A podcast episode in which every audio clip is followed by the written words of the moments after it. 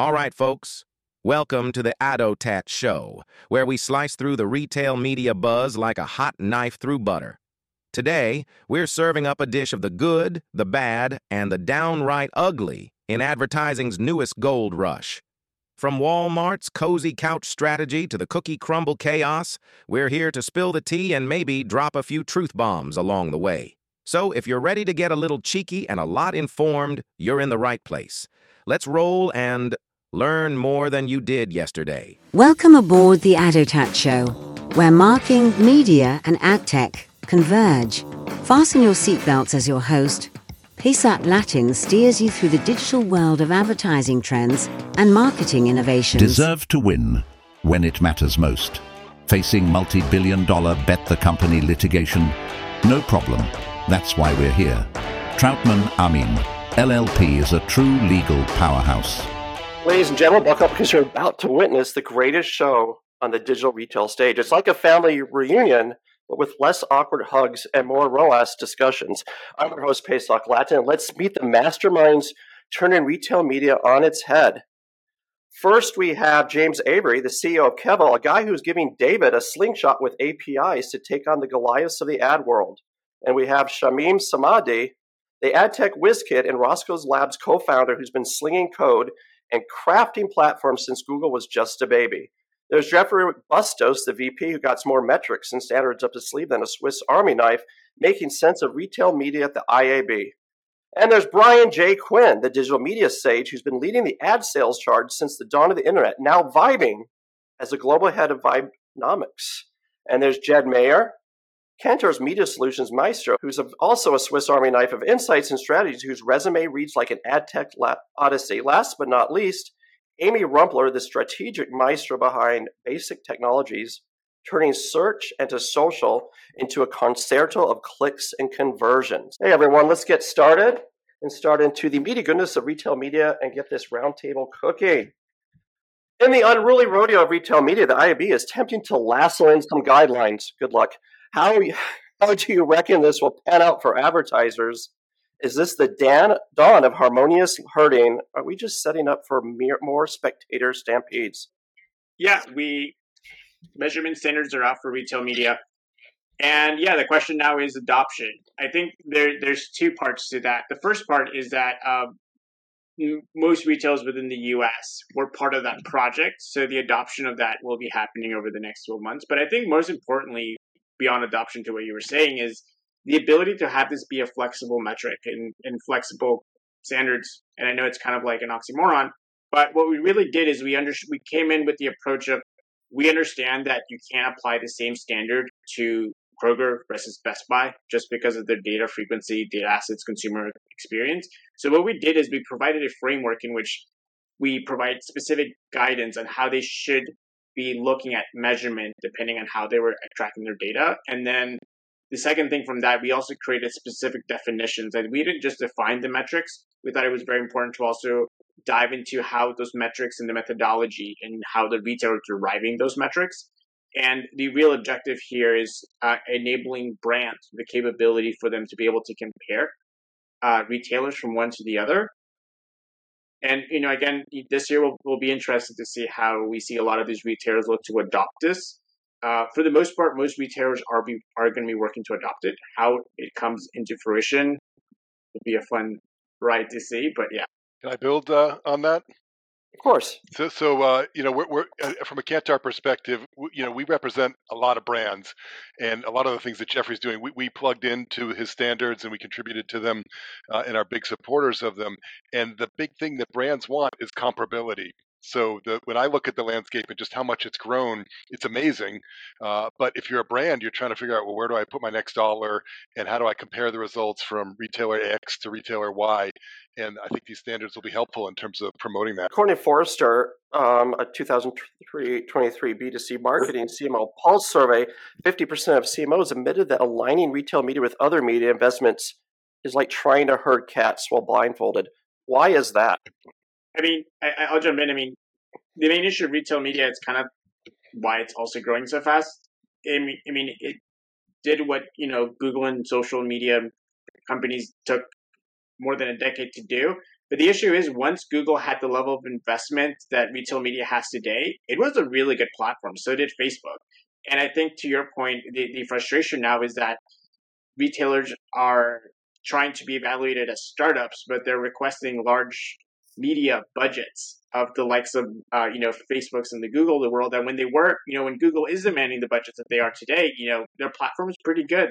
Their, their, their ability to measure, and I think one of the things more importantly is what we've seen with competitors on the search space. You know, Google and Microsoft are competitors, but me as a search buyer, I can compare performance, and it's really easy for me to activate across search, measure search, and compare performance across different search engines. And you know, when, when it was like Google, Microsoft, and Yahoo, and I think that's one of the things we're building up this year is, you know, telling retailers you need to have more consistency in how you bring, you know, a lot of this work to life. And, you know, James Avery is, is working closely with IAB Tech Lab on OpenRTB, which we really think is where retail media is going because there is a significant fragmentation. And the retailers really aren't doing themselves any favor. If they really want to reach the 100 billion plus that all that money is on long tail large brands don't have any more money. So if they really want to hit $100 billion, they need to focus on how they can automate this more like Google and Microsoft did. I think too there's um there's still some like confusion and back and forth even at the the retailer and brand level on where does this sit, right? Like cuz it's like some of it is well this was merchandising, right? This was I was buying an end cap in the store and now you're saying it's digital and it's performance but now you're also saying it's branding because my competitor has that that nice shelf unit on the page and I don't. And so I think there's still some like on the even on the buyer side and the retailer side, like who owns this? Does the merchandising team own it? Does the the media team own it? Is it net new revenue? Or are we just moving revenue? And so I think a lot of those things that like Google and Facebook didn't have to deal with that. Uh, but I think this is the complexity of putting a hundred million dollar media business into a hundred year old company that is like making this take a little bit longer and a little bit you know struggle or you know a little bit harder. Uh, but then also to to mention what you said and like and Shamim's here who's who's really helping guide that uh, you know or not guide but like working with that process with the IAB Tech Lab uh, around how do we bring some real open RTB standards to to retail media because can we can we make it so you can buy sponsored listings just like you buy Google search ads or like you buy display retargeting. Uh, and I think that that would really open up the door and probably solidify what type of media this is, right? Because it would say this is performance media that you can measure just like you do your retargeting budget. The other thing that's unique about retail media networks, and you know, I was early in this with Triad Retail Media. We actually the business started when we convinced Walmart they could sell ads on Walmart.com, which was revolutionary back then. But um, but it was a struggle back then. The merchants were never on board, and I always say people behave how they get paid. And so I think this kind of gold rush now, where even smaller retailers, you know, uh, medium ones, are, are, are, building their own sales team. And what I think one that makes it unique is you've got the brands. You know, the the person at uh, P&G Fabricare who wants to grow sales in Kroger. They have a lot of clout, and so hey, put some of that money here. And so they got that influx from that, but now they all want to get the quote unquote national media dollars. And do they have a right to do that? And you know, does a, a, a medium sized grocer can they actually go to New York, you know, to Group M and get national media dollars when they're competing with twenty others that are kind of the same thing, but don't have the. What do you mean? They have, a, they have a right to do it. What does that mean? Well, no, like one of the like it goes back to my, my days of Triad, where the first three years of Triad, we never called it a media agency. It was the, the shopper marketing money mm-hmm. literally right. sat in Bentonville, Arkansas. And we had an office there. And then when they hired me, I was the CRO to go get the national media dollars. And we were able to get both because they didn't really talk to each other that much. And so that's what I'm hearing from our retail partners is, you know, the merchants like, hey, uh, don't touch the trade, the trade money, whatever. Go get the national media dollars. You know, I got this covered, and they need to work more in tandem. But the challenge with the national media dollars is, uh, first of all, to James's point, the way this is organized at most companies is all over the place, and a lot of times they come to us to just talk to us about how do we set ourselves up, where mm. should we put this stuff, and we have a whole little consulting team that just helps them on their org design and that sort of thing. But the real split that I see is what Brian said is the trade dollars versus the brand dollars. The trade dollars, you know, the average person who's working in marketing, that's over on that side of the house. Once you start talking about the actual advertising dollars, that's all tied to their brand KPIs and other things, and those are two different, uh, you, you, know, two different uh, ways to evaluate the media, and and often two different pools of money or organizations within a company. So that's when it gets really much more blended here. Is the lack of standard metrics is that the main thing keeping advertisers from jumping on board? I'd say there's two couple of things like building on what James said, metrics is one. Like if you can't have a standard way of measuring the outcomes, which is why CMOs are so frustrated, that's like that's a critical part of it. The other critical part is you just you can't actually um, unify a single buy really across multiple retail media networks. So you're kind of stuck in this world of sort of early digital advertising days where you'd have to go out, you know, pre-programmatic. You go to each re- each ad network and allocate budget and sort of make right. sense of it all later. And you know, marketers are they've seen the value of programmatic of of unifying how you can buy and optimize in a single platform, and you know they don't want to do that anymore. And what they want, if you just take the marketer lens, they would want to buy as much of their digital media through one place where they can measure it the same way and optimize it and have it transact just like all other media so that they can compare and contrast you know performance and allocate budget fluidly and they they they cannot do that and so the other thing that the IAB is is doing is trying to to standardize the way it's transacted so that if you're a buyer or a seller, you can buy it just like programmatic media is bought. And therefore you can, you know, optimize it just like another sort of another channel, like CTV is a channel and sort of display is a channel and mobile is a channel. There's another channel called retail media and you can do all that. In one. How far out are we to be able to buy on Walmart, on Kroger, on the trade desk? Um, well, I'd say like we're, I'd say in 2024, you'll be able to buy like a DSP, whether it's the trade desk or someone like them, on some large retailers, whether it's Walmart or someone like them, I think will happen. Um, like the, the first impressions will flow, but it won't be at any scale this year. Um, but you know, I think in 2025, the heart you'd see a, a, you know go through the same sort of evolution as programmatic. Like you get some early adopters, impressions will flow, buyers will start to demand it, and come like 2025, 2026, um, a lot of the market will be there, but not all of it.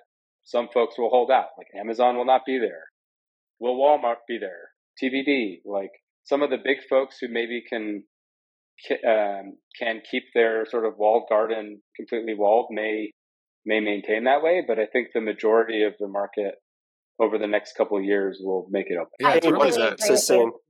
Yeah, I, I completely agree with you. I think, you know, when we think about this idea of walled gardens, it's really interesting. We think about Meta and Google first and foremost, but these retail media networks are, are very much following that same path in terms of they know the value that they have in their owned and operated media properties and also in the massive amounts of data that they have available that advertisements and brands theoretically want to tap into to make sure that they're at the right place at the right time to influence a purchase or an action or whatever that is. And so I think when we think about the fragmentation that exists today and is frankly getting worse every day as new and new retail media networks are popping up, it's going to be a long road and a long path towards solving the entire problem, but chipping away at the problem is something that's certainly doable from an ad tech perspective. And any opportunity that there is to create standardization and for tools to bring together automation is going to benefit everybody involved. It's going to benefit the networks, it's going to benefit the advertisers, and certainly the buyers and strategists that have to navigate this very complicated ecosystem.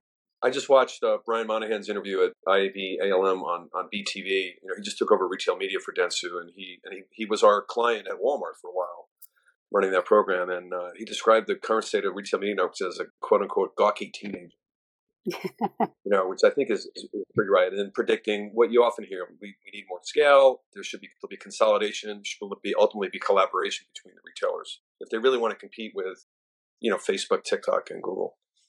I also think you'll see it, as Shamim said, like it's it's the natural evolution, right? Like we always see this when whenever a new kind of media offering comes out, right? When mobile first started, what did you get? You got ad networks first, right? And there was the ad networks, and they had a lot of problems. They took a big, you know, rev share, and then you had fragmentation, and then you had programmatic, and then you still had the handful of walled gardens that never integrated right? And I think that's the same thing we'll see in retail, right? Like the majority of the regional grocers, like they're going to they're not going to be able to maintain a walled garden to be a regional grocer, right? Right? Like they're they're going to be part of something larger, programmatic and and yep. kind of more common. Amazon and Walmart, they might be the Facebook and Google, and we're never gonna. We're never gonna yeah. get them, right? And I think that's like we just we we all see it we've all seen it play out across every medium. Like it's going to play out the same exact way, right? The other, the other, Do you think? The other important one I just Go ahead. is you know Walmart.com has enough to traffic to have a significant business on Walmart.com. How many people go to grocery website? So it's really all about that data. So so much of their efforts are where can I push that data? You can buy Kroger audience segments on Roku, for example. So you know there, there's that kind of rush to where can this data be applied. We're seeing that outside of retail media as well. It's happening even in social media, you know, with partners like LinkedIn now making their unique targeting segments available because they have so much data on, Right. you know, business consumers. Um, now that inventory is going to extend to CTV as well, and you're going to be able to layer, you know, their type of targeting on top of CTV buys. So it's a very interesting conglomeration, I think, that's going to happen. And retail media is kind of like a microcosm of this, but it's a bigger theme across media, I think. A little bit of a shift away from thinking about the audience and toward thinking about the placement. Like, where am I actually able to put this ad in order to capture the most attention? Whether that's on, you know, a dot com property in an app on CTV or all of the above. If standardization was a horse race, which retail media network do you bet on leading the pack and why? Well, I think it's there's two sides to that, which is who's who's helping write the standards. And like I think Right. Albertsons has probably done a lot or done the most in that space, right? Like uh but I think that if you're like who is everybody else following, it's Amazon. Right? In the sense that Right. like what Amazon does is what everybody else seems to kind of start to to follow because they are just the, you know, by far the largest retail media network. What what does Amazon have to change? What don't you like about it that people are following? I think for the most part, like I mean, they've really like we look to them a lot as when we, as we talk to our customers about here's what Amazon's doing, here's how they're here's what brands are expecting from Amazon, but you don't offer the same capability. And so I don't I haven't seen a lot that I think they're doing that is wrong. I think they're doing a lot of stuff that's just continuing to capture larger and larger budgets uh, from the brands that work with them. I don't know do you that think even that? Go ahead, Amy. Well, I don't know that even Amazon has it all figured out though yet, I would say. I mean, if you think about, again, measurement as like just one area, um, you know, obviously if, if somebody is going to Amazon, searching for a product, buying on Amazon, great. They've got a great ability to showcase you exactly what that path looked like and how it resulted in a purchase. But the consumer journey in general is a lot blurrier than that. We don't all purchase in that way. That's not our entire purchase journey. The influence that in-store still has on somebody's, you know, decision making criteria about what product to buy or other types of media influences, you know, how those play in. I don't know that Amazon has a great solution yet that helps me connect all the dots as a marketer between, you know, again, brand to performance. Like, what did I do in the very beginning that led to that person searching, choosing my brand, purchasing on Amazon? I don't know that they've got it all figured out yet either in terms of being able to connect that entire journey. Even in Amazon's case, I think there's more evolution that needs to occur. What benefits Amazon that the whole purchase path is only on Amazon and they're not going to claim it's elsewhere? Well, it's easy to grade your own homework. It's a little more difficult to uh, look at the full ecosystem and tie the entire picture together. Well, and I think it is one of the things that like the traditional the the more traditional retailers that we've been working with, like one of the advantages they have, right, is being able to take that offline attribution and tie it back to to online spend either on their .com or mobile app or off off of it, right? And that's something that Amazon really can't offer these brands, right? And like for the most part, like the majority of diapers are still bought in a local store. They're not bought mm-hmm. on Amazon, right? And so like I think that that that is the advantage that these other retailers have when they're going up against Amazon. Yeah, look, at the end of the day, the brands want to follow the consumer. And to Amy's point, the path to purchase is all over the place. When you're in that ecosystem of Amazon, it's beautiful, but but the consumer doesn't behave yet that way, right? For you know, there's a lot of different types of ways that people shop, and connecting all this stuff together is difficult. Uh, but you got to do it in a in a neutral way, and you got to do it in a way that's privacy compliant and and whatnot, which is which is a challenge, right? You got in, in terms of projecting that to the whole the whole audience. All right, so moving on to cookies. We have the dodo. Retailers are suddenly sitting on a gold mine of first party data.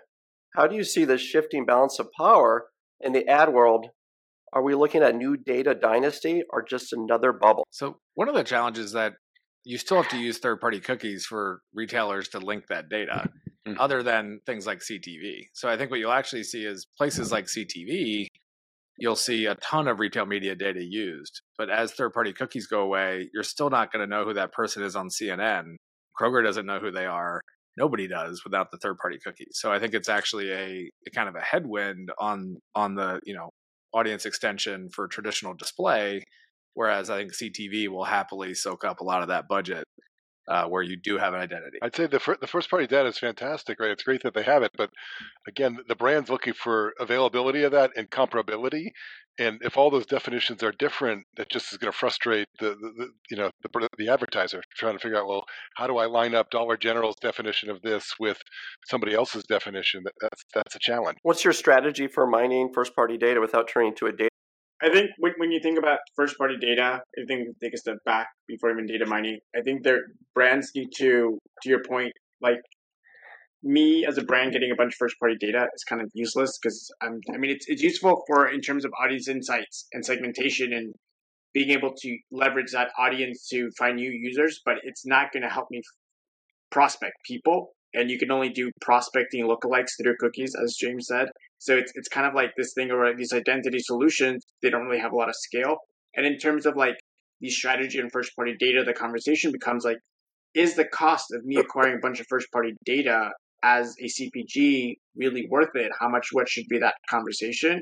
And then the, the second part, when, when you look at this retailer's data, you know, we just saw that Walmart is looking to acquire Vizio. And again, it goes back to that CTV conversation where they're not able to going to now that they acquire Vizio, they can kind of do a lot what we're seeing with Samsung and Apple TV is doing, in which they can actually now understand and know who's watching CNN and get that full data that Walmart doesn't have because Walmart doesn't have a lot of loyalty data. So I think when, when you think about how you should be looking at first party data, I think you should be looking at like the various use cases and how you can very look at the various data sources.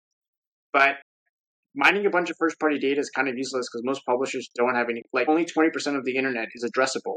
So you as a brand, even if you have all the greatest first party data, you can't activate it in 80% of the internet, which is kind of like the privacy sandbox issue we're having right now.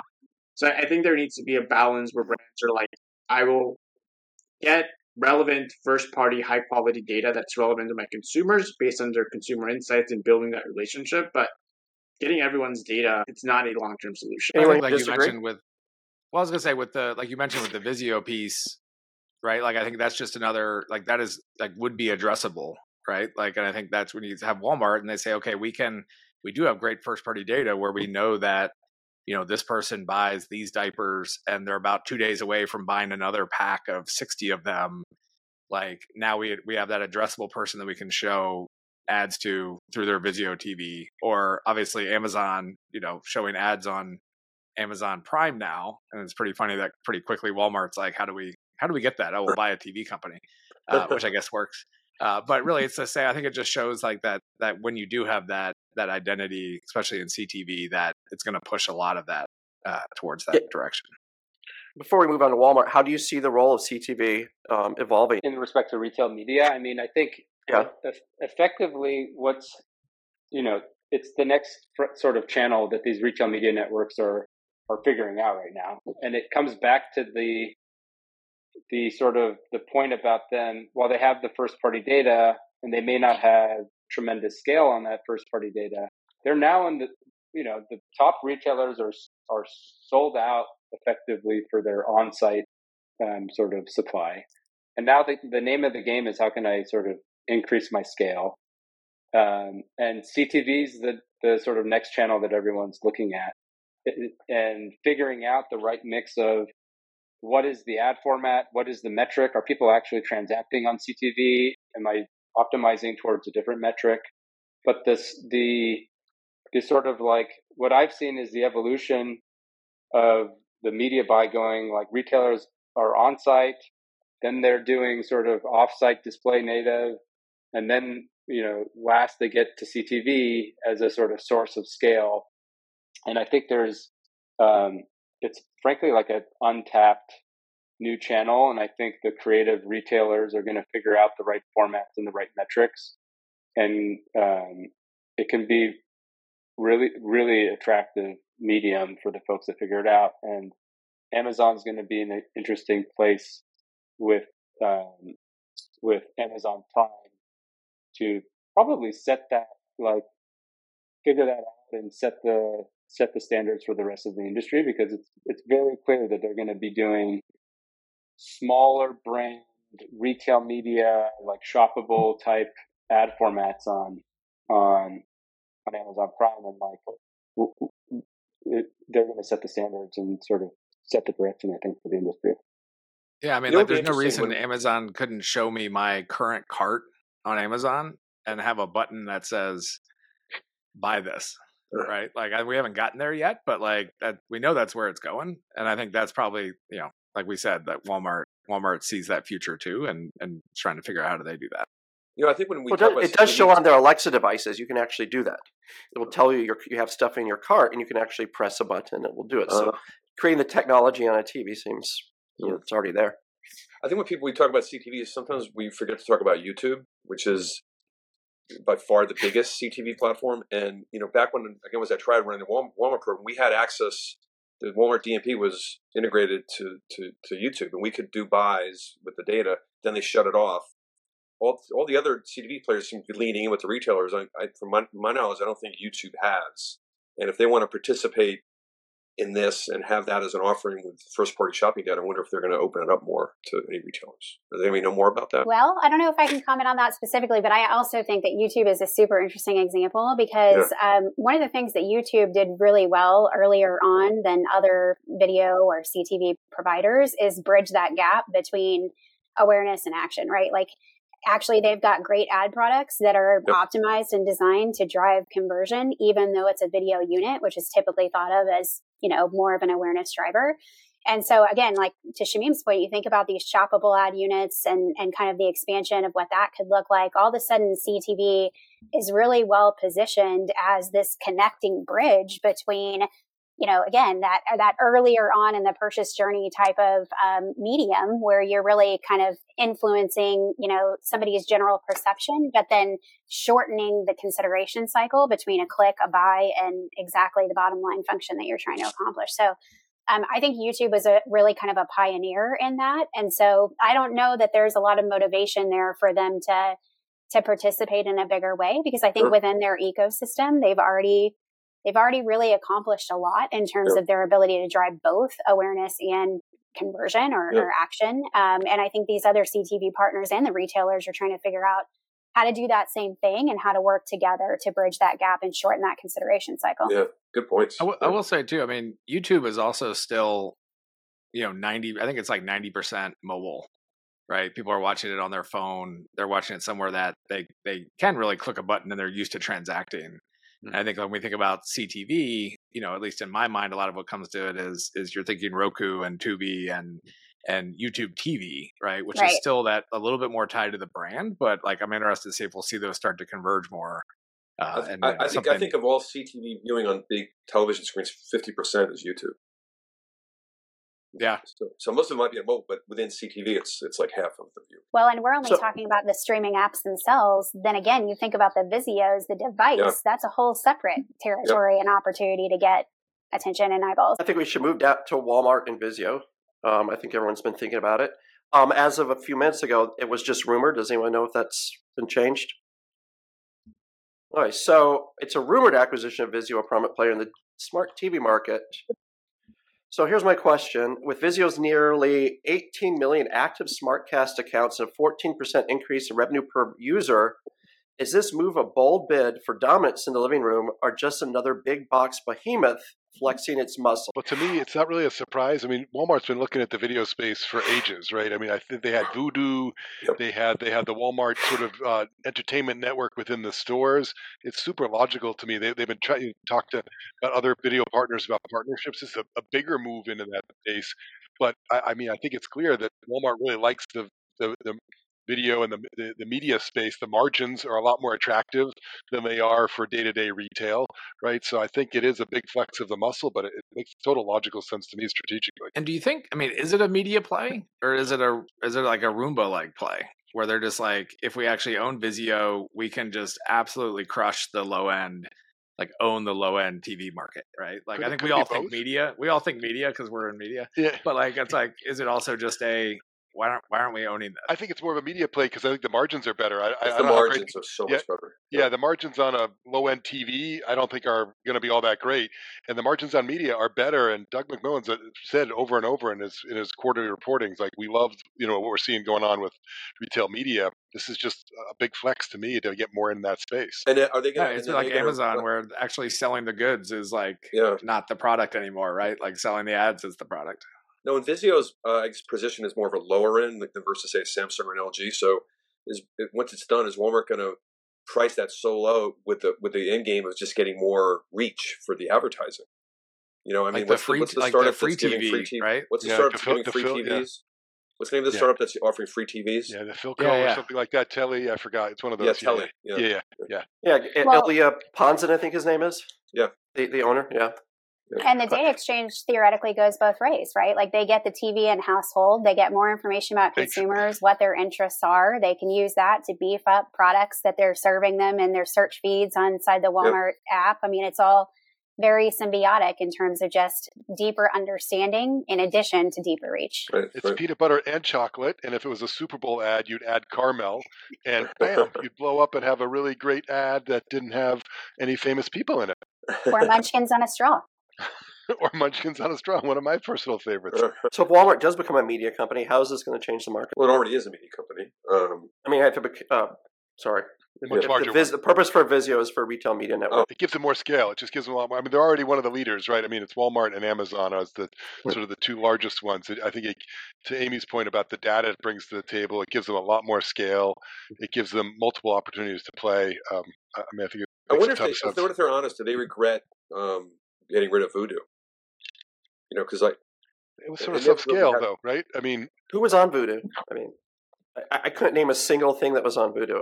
yeah. yeah, No offense if anyone worked on it, but I honestly don't even know. I know there was no publicity, nothing. Is are they even still around? No. Yeah, They should somebody bought it.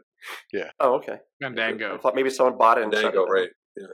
One of the things I think is super interesting about Walmart specifically is, you know, we can't forget they have a massive in-store footprint.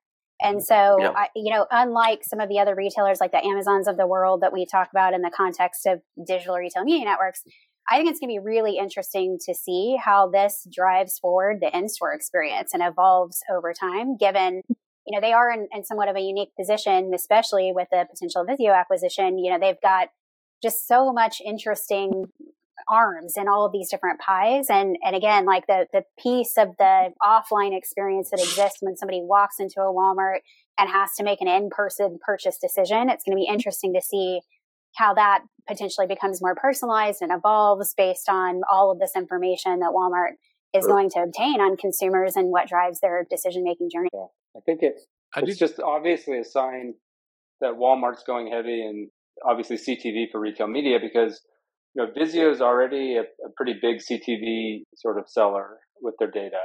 Walmart's going to just turn turn on their fire hose of demand on on Vizio's supply. They're going to do what everyone else does, which is like I'm going to sell Vizio's supply sort of first and foremost, and then I'm to, I'm going to keep that data exclusive to me. Whereas like Vizio is licensing its data to other ad tech providers. It's going to be Vizio data is exclusive to Walmart.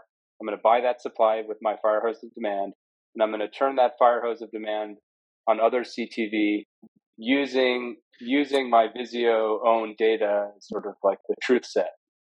And so um, it's a really smart, whether it's Vizio or someone else, it would be a very smart acquisition for them to build sort of their owned and operated, you can call it sort of CTV business as the starting point to then, you know, extend to the rest of CTV after that. And does does Walmart become uh, want to get into the studio business? Do they make an acquisition of like you know the Hallmark Channel or or its That's what? I was think, wondering. I was thinking the same exact thing. That, that makes sense. Again, this studio is to create just a closed loop.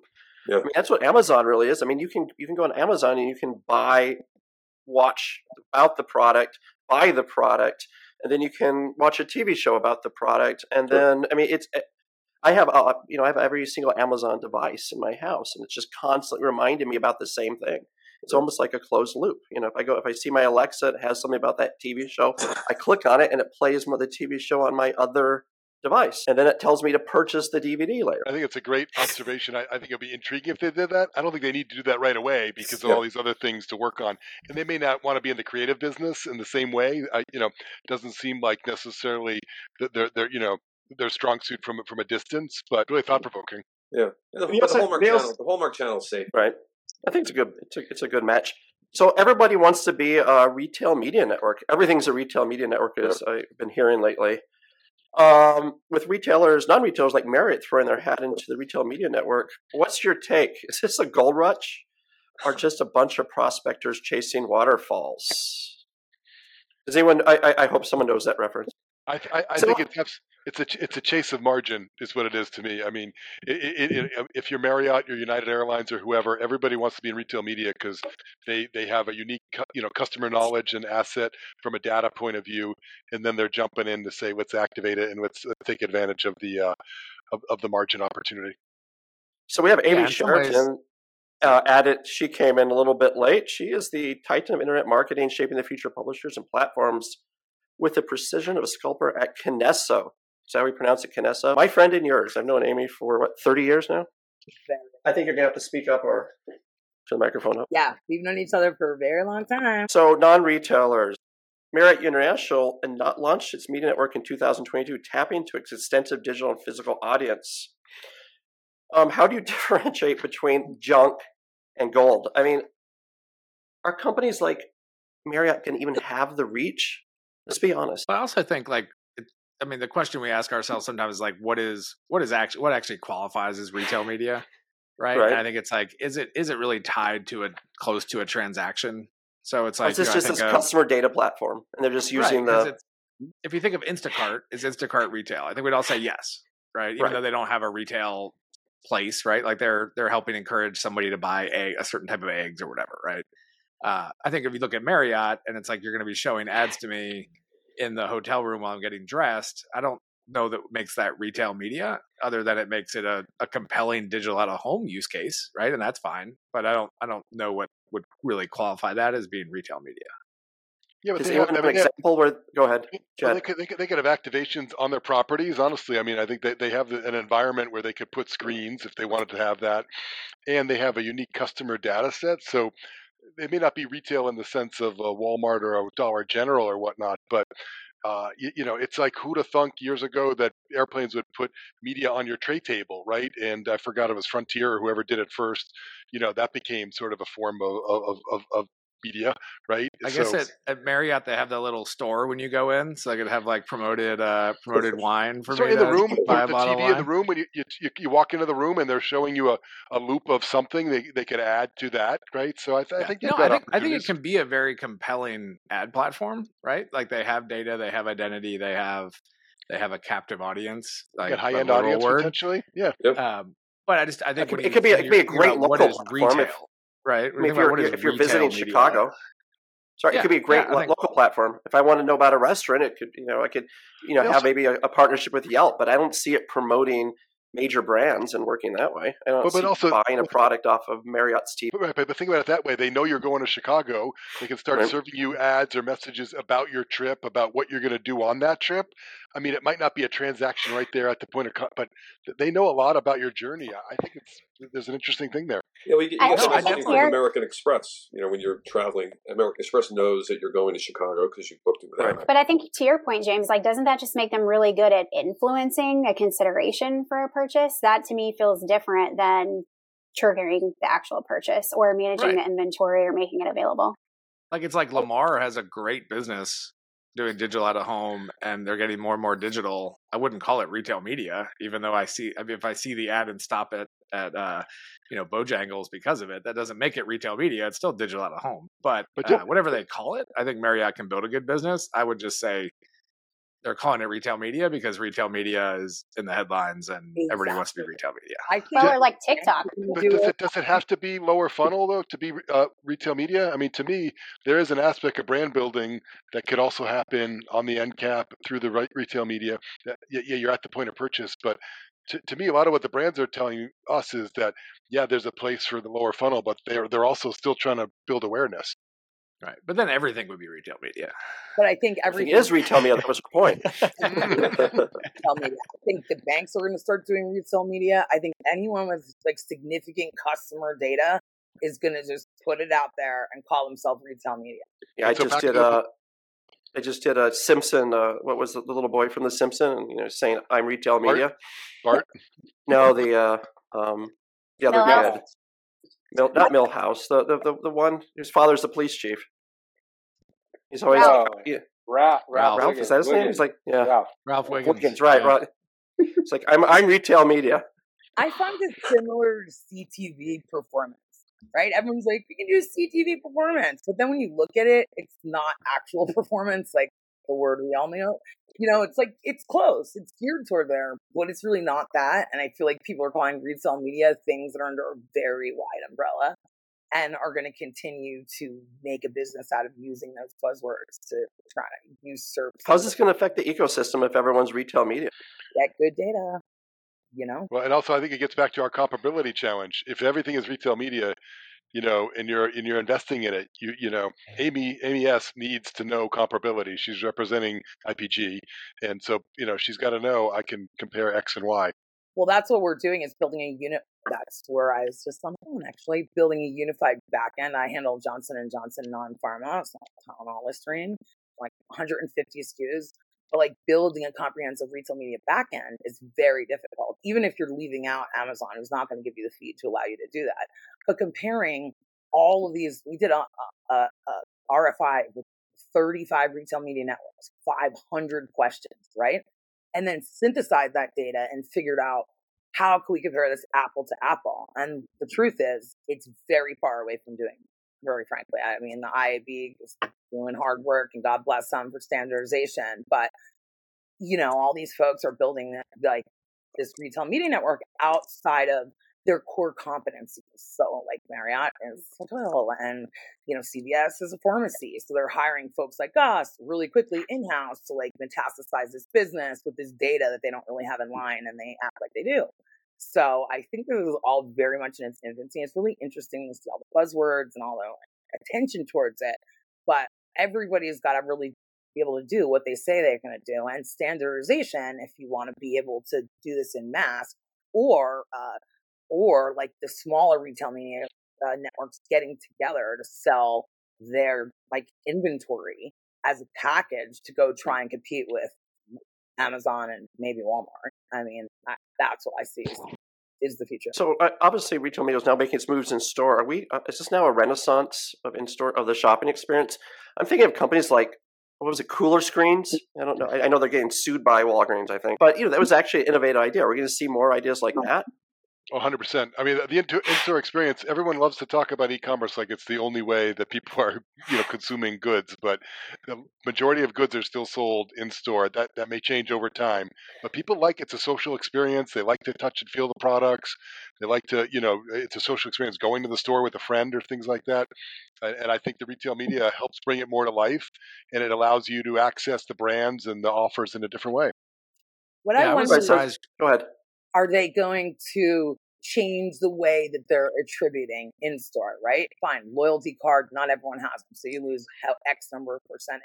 Are they going to start like doing what the folks in uh, government and politics do and put beacons in, like hitting So there's some or like someone? Yeah, I mean, there's some. I think some of the companies that are doing this are getting really creative, and uh, one of the one of the ones who I'm a big fan of is Luma Project, where they've done a lot of really good digital displays, especially in the like alcohol beverage area. And what they can do is basically run studies and show brand lift and sales lift uh, by basically saying we're going to run these these ads for this brand for this week, and then show week over week you know that lift and then how that lift degrades over time. And so it, it is a little more you know like you can look at loyalty card data but you can also just say hey same in store who is buying this craft beer? Is that going up after this they're running this campaign uh, and i think Yeah, that's shown studies like show- great they've shown great results from that Studies show that in-store digital ads can increase brand awareness up to 48% and sales lift up to 33. You know, I think uh, we- what- I was at the uh, Path to Purchase uh, conference uh, in the fall in St. Louis, and there's the uh, Path to Purchase has a breakout subgroup called Bocce. It's adult beverage, you know, um, they're so challenged because they don't have access to the first party data. There's a lot of rules, regulations. But one of the things we talked, they talked about was how important point of purchase is and how, the amount of cardboard that never leaves the warehouse. And so they spend all this money creating all these things. And then sometimes the store manager doesn't do it right. So these digital opportunities in those stores where you can just activate without all of that cost and waste should have a lot of appeal. I was in I was in Portugal recently. Went into a Continente, and it's actually surprising how digital uh, their stores are there compared to here. Like the number of screens that were kind of the aisle markers have screens, the end caps have screens, the brand like provided end caps will have their own screens. Uh, I think like we've you know in some ways we're kind of behind here where I don't I don't see that when I go into my local Kroger uh, but you do see it in Europe. And so I think we're going to get it's going to get very digitized, and I'm sure we'll have some people complain about that. But uh, I think it's going to be exciting. Are there any in-store um, strategies that you've seen that you think are really innovative and caught your eye? I'm thinking I think Depot. With, Go ahead. I think anything with mobile devices. So, I mean, I, you know, I think beacons or anything are great, but like you, you really have to think about the consumer experience and actually like decreasing barriers to them. And, you know, I, I, think anything with mobile device or anything in which the consumer doesn't have to do anything extraneous like audio or interactive screens. But I think anything beyond that, I do worry, especially with like biometric data, deciding what your gender and race and age is based on that, even if it's like anonymized and everything. There's like tons of like privacy issues on that, especially who's owning that data and everything. But I, I, think mobile devices is really great. I know that Tesco is testing um, this thing where if you uploaded your grocery list to it, they would give you ads as you went throughout the aisle, and they would give you promotions, and then you would be able to really have an interactive experience throughout the aisles, uh, which I, I, think it's great. Um, so it, it's an interesting, uh, you know, we're right now we just launched an in-store working group for retail media. Amy would love to have Kinesso involved. Um, and you know what we're trying to do is like what is that consumer experience because again we don't want to put a bunch of ads and i also think when we think about in store we, we need to stop the narrative that relevant advertising is the value proposition because that's that's the laziest answer ever like the value proposition for the consumers how can we solve their problem as soon as possible as easy as possible and not being hey we're going to show you relevant advertising so that's kind of like where and i think that's what tesco did tesco solved the problem sure. of like I'm going to store. This is my grocery list. How can I get it as fast as possible? And how can I get deals around, you know, as I do? I mean, you know, I, I, I've been really paying a lot of attention to um, Andrew Lipsman. You know, he recently left Business Insider. He's, a, he's really a, a, he's got went off on his own with a paid newsletter. He's a big proponent of like why aren't brands looking in stores even just for reach opportunities? And he showed a slide at a conference. You know, the Walmart has over 200 million individual shoppers a month. I mean, that's bigger than any of the, t- of the team network. Our audio network, Vibenomics, we have 170 million monthly uniques, and you can activate them tomorrow just by you know, turning on you know the activation. So, um, so we're, we're spending a lot of time trying to talk about not just shopper marketing in the store, but it's also a great way to reach consumers. When the top-rated show on ABC last season that wasn't an NFL game for the 18 to 49 demo was the Bachelorette, and the rating was compared to Friends, which was 14 back in the 90s. Right, moving on. As, as oh, the new mass ahead. media, Brian? No, I was just going to say retail media as the new mass medium. it's there. I know. Your point's well made. Right? Yeah, yeah, yeah. So we, oh, and they just happen on. to be where the products are bought. Not a bad place to. Run. So we've all had our crystal ball moments. We're going to move on to the more personal questions. Tell us about your worst prediction in the tech world that aged like milk and not wine. Well, I think I well it, it, came true eventually, but in 2012 or 2013, I, I said Netflix would be a great vehicle for ads. I was about eight years too early or nine years too early. And so I was working with a big studio client. I was like, they would be amazing at, at providing ads and a, beautiful, a great environment way too early. But uh, do we know if that's actually true? I mean, are they a great environment? Uh, we know they're going to be doing it, but is Netflix, uh, we know they're going to be successful? Well, I don't think we know. I, I mean, I, I, would wager that they will be successful, and I would wager they'll probably be more innovative uh, and, and, do it in a, in a thoughtful way versus cramming, you know, 20 ads into a one-hour type of program. Yeah. But but that remains to be seen at scale. Anyone else? I thought we would have native product placement like dynamically inserted by 2024. We we don't. We're still a long ways away. But I, and I kind of feel like I think Netflix does a really good job at product placement ads shows like right. Frankie and sure Frankie and George. The whole episode was about how to buy an Apple computer, and it was insane. It was just product placement. So, I mean, I think that when you think about the consumer experience and advertising, like and I thought it was going to happen sooner. I don't know what will ever happen. Is like, can you integrate the products into the show in a very native experience, and then me as the advertiser can just programmatically bid for that specific unit in the show to my audience, and then you don't break the narrative of the show. Um, so yeah, I thought it was going to happen this year. It didn't. So we'll yeah, I think KERV is trying Maybe to next do year. Next year. right? I mean, I, I spoke with Gary Mittman at KERV. They're trying to do. They have the AI system where they do the the placements inside it that are dynamically created, but I don't know if anyone else is. I don't know how successful it is. Email inboxes are the modern day junk drawers. How many unread emails are you hoarding? Oh my gosh. That made my stomach hurt. I'm less than 100 at all times. Keep it clean. Is it more or less than your sock collection? Good question. Someone had 100 socks. That's a lot of socks. That's a lot of socks. What what do they get? You play guitar, Amy? I have to ask. You have all these I great play- guitars behind you. Yeah, I play a little Are bit they of bass? I can't see. Oh, There's one's an- a guitar. There's a variety. I, I play a little bit, but my uh, my husband and son are avid guitarists. Uh, I grew up playing piano, so they just look nice in the background. If you could magically unsend one email or message from the past, what would it be, and who was the unlucky recipient? Was it the reply all when I complained about a certain person that was just on a conference call? I'm sure we've all what you're done talking that, about, haven't but I feel like everyone else does. It's an inside joke. We've all done it. It's a behavior. It's just a behavior. we've all been there. Yeah, yeah. We've all done reply all. Just like delete, delete, delete. I was hacked. I'm like, They, they say you never meet your heroes, but when we do it anyways, share a story when you met someone you idolize and it went embarrassingly sideways in the industry. Um, I have a, I have a story. I, I tell it a fair amount, but I don't think you, you guys have heard it. So when I was at the Wall Street Journal, we had the All Things D conference that Kara Swisher and Walt Mossberg did.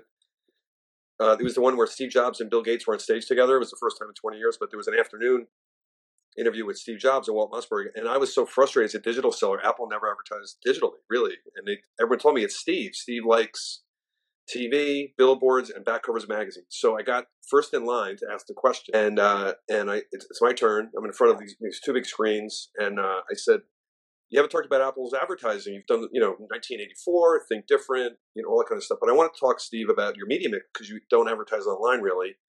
And you're missing an opportunity to advertise. 95% of your ads will go to Windows users, and you can talk about how great Mac is.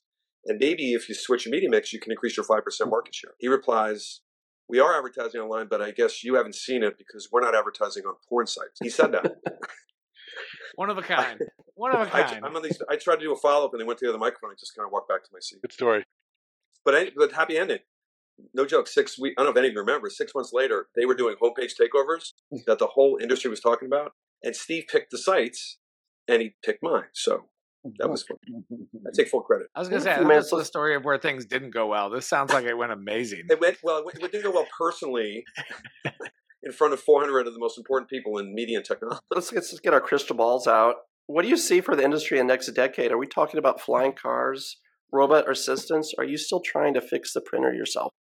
I was just trying to fix my printer earlier today. I think a 10 year crystal ball is pretty pretty darn tough, but but uh, it's a lot of the blocking and tackling hopefully gets better uh, and, and makes these things happen with a little less friction. Anyone else? I'm interested to see how much AI continues to be a buzzword versus just becomes part of what we do every day, not just in media, but in our lives. So I think that'll be really interesting to see how that continues to evolve. And last, I like to ask everybody before we go if you could send yourself a text message back in time when you started in the industry, what would you tell yourself? And would you listen to yourself? Let's start with Jed.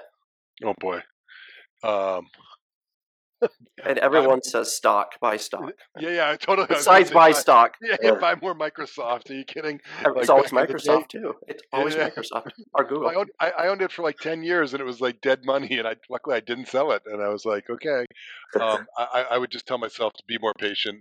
You know, roll with the punches because most of these things are, are very difficult to predict. Talking heads notwithstanding, Would you listen to yourself? I would try to. James? Yeah, I think I would. Uh, I would tell myself to take. I mean, I I took the risk of starting that company. I think I'd tell myself to take even larger risks, and that you know failure is not a big deal. And so, like, take an even larger risk. Um, I probably would not listen to myself since I don't usually listen to other people. And studies show that you think of your past and future self as like a different person.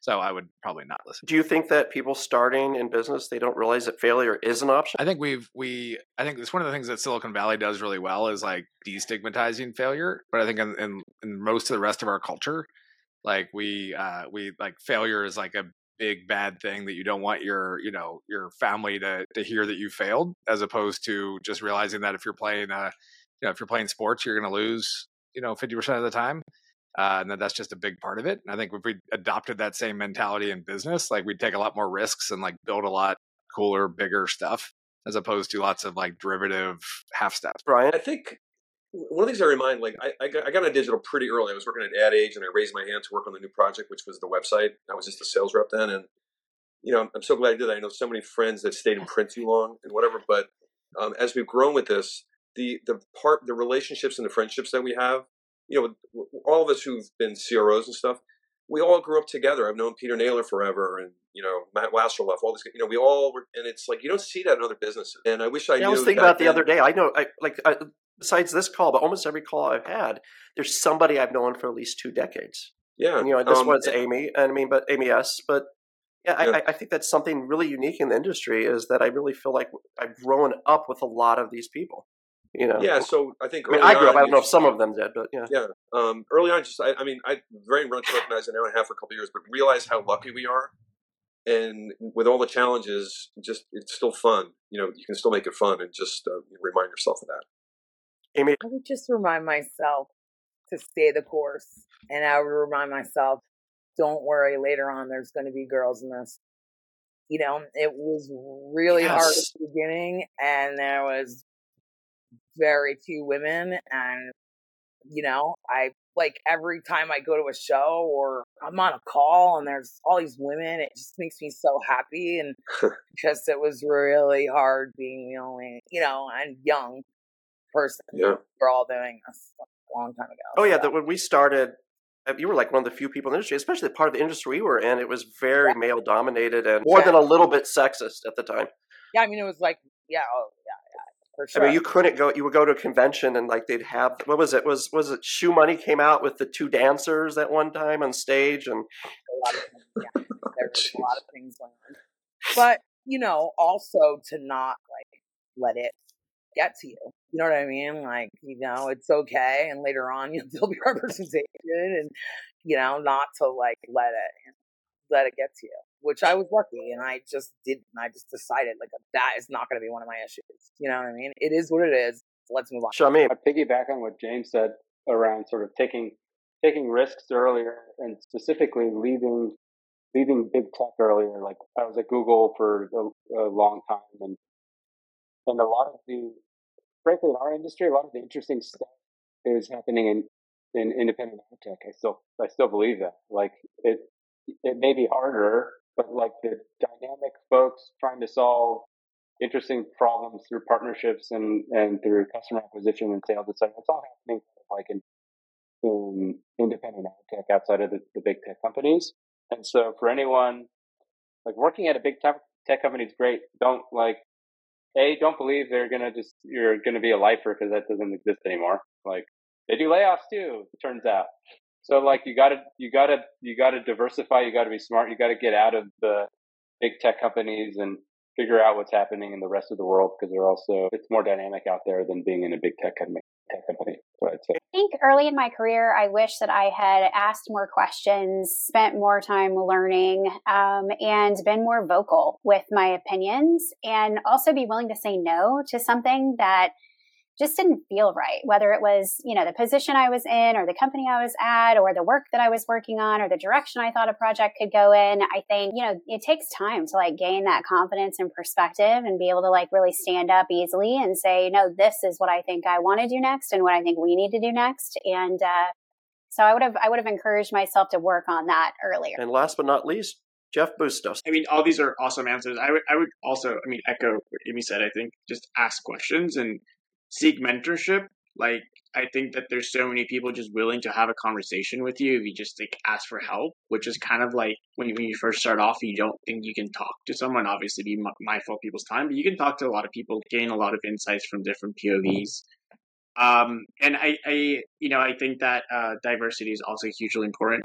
Amy would love to have you on stage on Connected Commerce. 60% of our speakers were women, 40% were racially diverse. It was the most diverse event in all of advertising or ad tech that was not a diverse event. So it was great. I was there. Really enjoyed yeah. it. Yeah. I try to bring this up that diversity is not a woke conspiracy. That in marketing, we need diversity, not just because we're reaching diverse audiences, but we need yeah. different people. And I think that's always something I always try to point out. What questions should people be asking? What type of question? I mean, that you should have asked. Then let's go with that. I mean, I think how can we solve a problem? I think sometimes in advertising, kind of to what I mentioned before, we're so focused on how can we solve a product. And the question should really be how can we solve a problem for the and that should be where we should start advertising and not how can i sell this product? Because then you kind of just don't really do what you're supposed to do as advertisers. It's interesting because in the old days it was the opposite right? I feel like you know? And like it's interesting to hear you say that like getting away from from that. Which you're right you're right. That's interesting take. And that's all folks please consider sponsoring Adotat to keep independent and really witty tech journalism alive. We can't run this on good feelings and rainbows.